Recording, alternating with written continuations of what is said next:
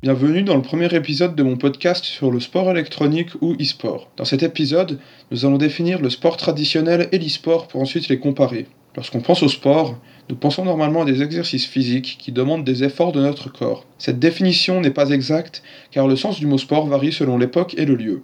Par exemple, en 1875 en France, le sport est défini comme étant une nombreuse série d'amusements, alors qu'en 1922, Pierre de Coubertin le définit comme étant le culte volontaire et habituel de l'effort musculaire intensif.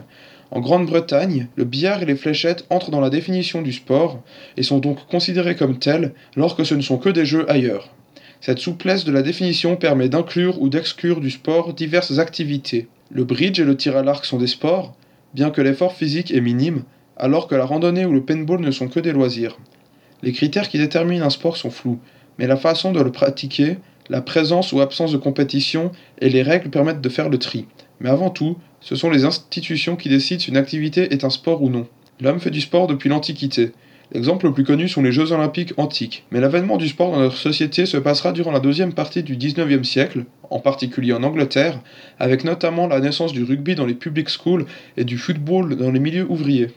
Des fédérations se sont rapidement créées pour unifier les règles et donner une seule version du sport, faisant autorité dans tout le pays. Ces sports se sont ensuite exportés dans l'Empire colonial britannique.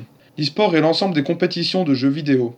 Ce phénomène a débuté dans les années 1990 à petite échelle et est aujourd'hui en pleine explosion. Les jeux utilisés pour l'e-sport sont compétitifs et difficiles à maîtriser. Les genres les plus populaires sont le FPS, c'est-à-dire le tir à la première personne, où le joueur incarne un soldat, comme par exemple dans Counter-Strike. Il y a aussi les RTS, qui sont les jeux de stratégie en temps réel, où le joueur est le commandant d'une armée, comme dans StarCraft.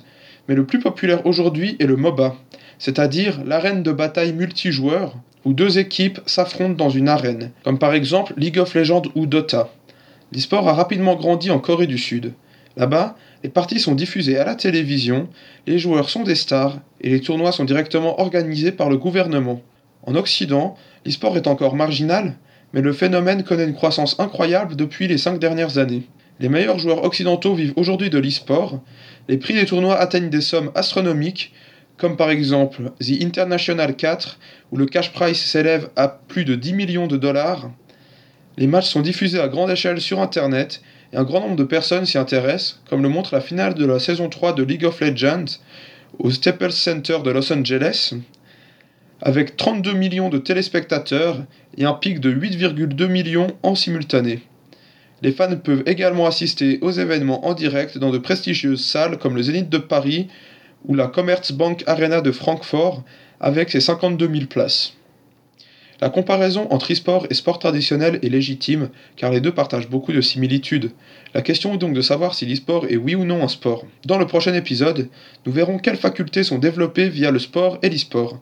Je vous remercie de m'avoir écouté, et je vous dis à bientôt pour un nouvel épisode.